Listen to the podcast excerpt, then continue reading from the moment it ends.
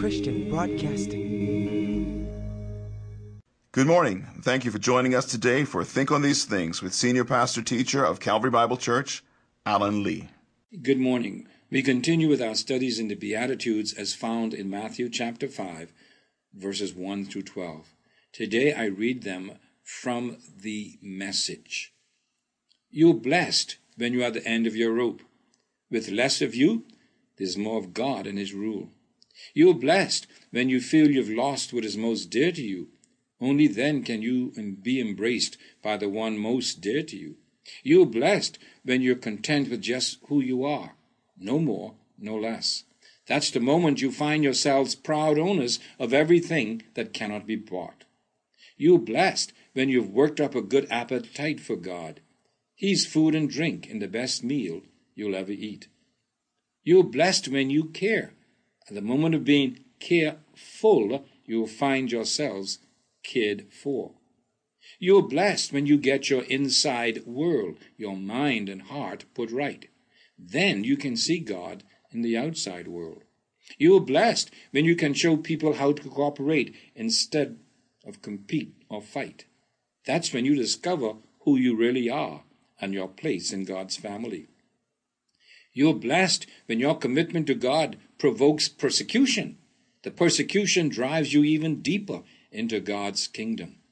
Not only that, count yourselves blessed every time people put you down or throw you out or speak lies about you to discredit me. What it means is that the truth is too close for comfort and they are uncomfortable. You can be glad when that happens. Give a cheer, even, for they don't like it. I do. And all heaven applauds.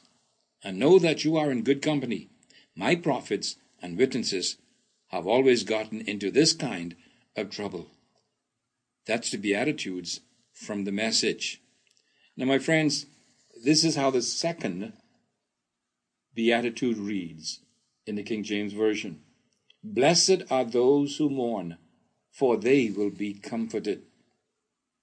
To be blessed of God, as we said before, means to be approved of God, so that one experiences an inner state or condition of bliss and peaceful contentment regardless of outward circumstances. Blessedness transcends happiness or happenings or circumstances and rests on one's relationship with God. This second beatitude describes the necessary result of being poor in spirit. Jesus is saying that a state of inner tranquility, which is the blessed experience of those who, because of a broken and contrite spirit, leads to an attitude of mourning, which causes a person to manifest an attitude of godly sorrow over sin. This is what I call this beatitude, the blessings of godly sorrow. Now, following the usual statement of a promised blessing, Jesus next states the demanded or necessary trait. He says, Blessed are those who mourn. Literally, this may be translated, Blessed are those who weep and feel deep sorrow. The specific word used here is the most intense expression for sorrow or remorse used in the New Testament. It indicates a deep seated attitude of sadness or sorrow.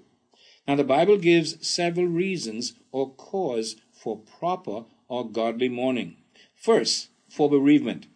Jesus himself exemplifies this. In John 13, verse, and rather John 11, verse 35, Jesus is said to have wept. In fact, the text says Jesus wept at the graveside of Lazarus. This was and is a proper cause for sorrow or mourning at the death of a loved one. Second, for discouragement in the ministry. Paul, writing to his young protege Timothy, who was experiencing severe opposition in his ministry at Ephesus, says, I, rem- I am reminded of your many tears. In 2 Timothy 1, verses 3 and 4. Paul does not reprimand him for this, but rather assures him of his love, his prayers, and concern for him. Psychologists tell us that the human body has developed tear ducts in order to release the tension that comes because of sorrow and disappointment in life. And without the ability to release the tension, we would all be nervous wrecks or basket cases. Isn't that amazing?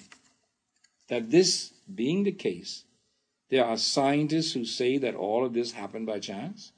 No way, my friends. God knew exactly what he was doing when he created tears and tear ducts.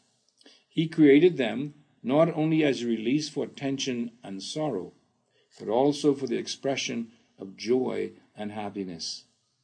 The book of Revelation tells us that God Himself will wipe away every tear from our eyes. Now, for a while, I wondered about this. I asked myself, does this refer to every tear absolutely, or only to every tear of sorrow and pain? But that, in fact, we would still have the ability to express joy with tears of joy. But then I thought again if this was so, then we would spend eternity crying over the joy and happiness we were experiencing in living in the New Jerusalem in the midst of the persons of the triune God. And so I have concluded that God will wipe away, as he said, every tear absolutely. Hallelujah. What a Savior. He will wipe away every tear, even though while here we are to mourn over sin in our life and in the life of those around us. We can look forward to that day when Jesus Christ Himself and God the Father, the triune God, will wipe away every tear. But now, on this earth, on this scene, the mark of a true follower of Jesus Christ is that we sorrow over sin in our life and in the life of those around you. My friend, let me ask you then, as you begin this new day, how do you regard the sin in your life and the sin around you? Are you sorrowful or are you glad? As always, this is Pastor Lee saying, Selah, think and act on these things. You've been listening to Think on These Things with Senior Pastor Teacher Alan Lee on ECB, Excellence in Christian Broadcasting. We look forward to being back with you again this afternoon at 3 p.m. right here on 107.9 FM, your inspiration station, with programming designed especially for you and your family. So until then, continue to have a blessed day. Think on These Things is a production of ECB, the radio ministry of Calvary Bible Church.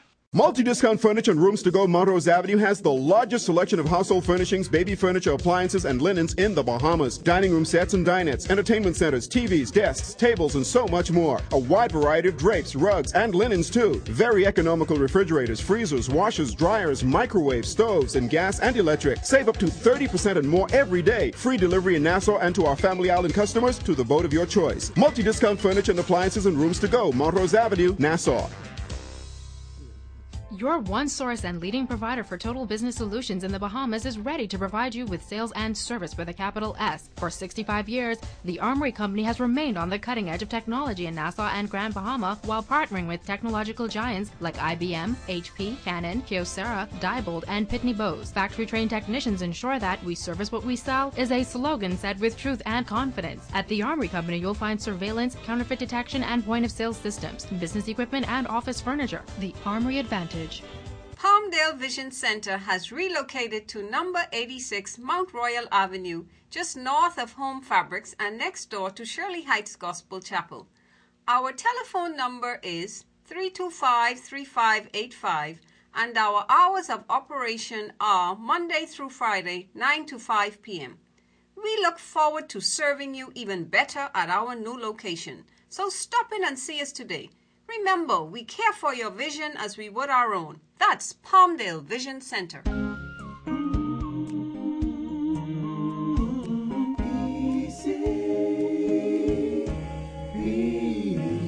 Excellence in Christian Broadcasting.